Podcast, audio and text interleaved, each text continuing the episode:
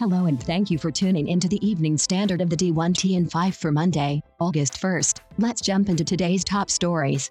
East Tennessee State AD Scott Carter has resigned, effective immediately. ETSU President Brian Noland explains he and Carter discussed the future of collegiate athletics at length and agreed it is best for him to take a step back as well as allow Carter to spend more time with his wife and two children. Former Bucs AD Richard Sanders will step in to serve as interim AD. The news comes as the program announces they will part ways with women's basketball head coach Simon Harris following an investigation into complaints made by two student athletes who were dismissed from the team. The investigation also found Harris' conduct is quote likely to lead to an NCAA finding of a level 1 or level 2 violations, end quote. Pac-12 Commissioner George Kliavkoff tells The Athletic, quote, It's clear that UCLA and USC made a decision for short-term financial gain at the expense of their student athletes. It's 100% clear to me. The surprising part, to me, is the Pac-12 has a mission that is related to the health and well-being of its students athletes, and this is a decision that, in my opinion, goes directly against the health and well-being of students athletes, end quote.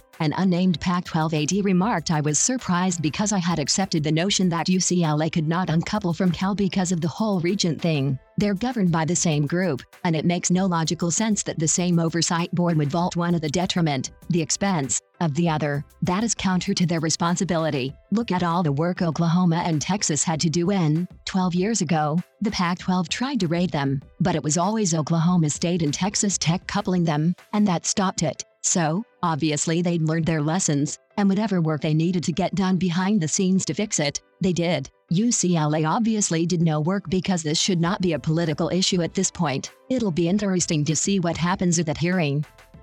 Asked whether she believes D1 college football will be split into two or three levels in the next five years, Missouri Valley Football Conference Commissioner Patty Viverito responded by saying, I think it takes a lot to move that needle, so I'll take the under, I'll take two, but I won't be surprised if I'm wrong. Additionally, the commissioner feels the FCS is in better shape today than 10 years ago due to visibility and respect for FCS in ways that I wouldn't have imagined 10 years ago. She also adds, quote, as things unfold nationally, I think we have to have a game plan in place for where we think we'll fit into whatever landscape develops. To me, the key for success in Division 1 football across the entire division is that we maintain our ties to the highest level of Division 1 football, end quote.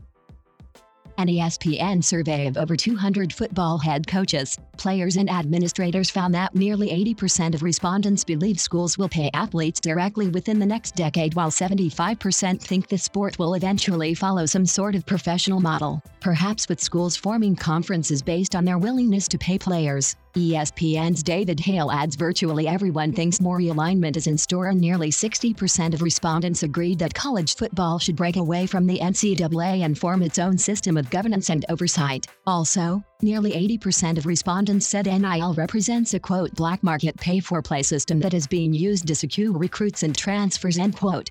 With a book closed on the 2021 to 2022 football transfer cycle, the Athletic's Max Olson examines the trends that emerge and points out that more than 80% of scholarship players who transferred have found new homes for the 2022 season. Additionally, the average Power 5 program lost 16 transfers in the last year, while 14 of them found a home. Nine are going to Group of 5 programs or lower. Opendorse launched its new website, which CEO Blake Lawrence explains will allow businesses to pick and pitch any athlete for any service in under 60 seconds. Services include social posts, autographs, appearances, and more. The company also announced the Opendorse Athlete Rate Card, which provides athletes with their market rate for NIL deals. On the hard court, the Big East and Big 12 said they are extending their annual Big East Big 12 battle in men's basketball for an additional two years through the 2024 to 2025 campaign.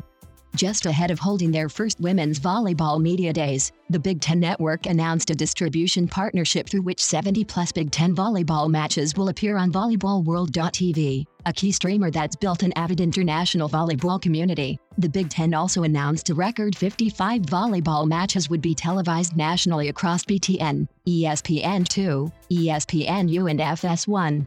In Personnel News, Toledo AD Bryan Blair has named Texas Associate AD for Development Al Tomlinson as the Rockets' new Deputy AD. The Pac 12 also named on location Global Head of Resources Kawashan Lockett to the new role of Chief People and Inclusion Officer for the conference. For more moves, be sure to check out The Wire on Collegiate Sports Connect with your free account. Thank you for tuning into the Evening Standard of the D1T and 5 for Monday, August 1st. We'll see you back here bright and early tomorrow morning.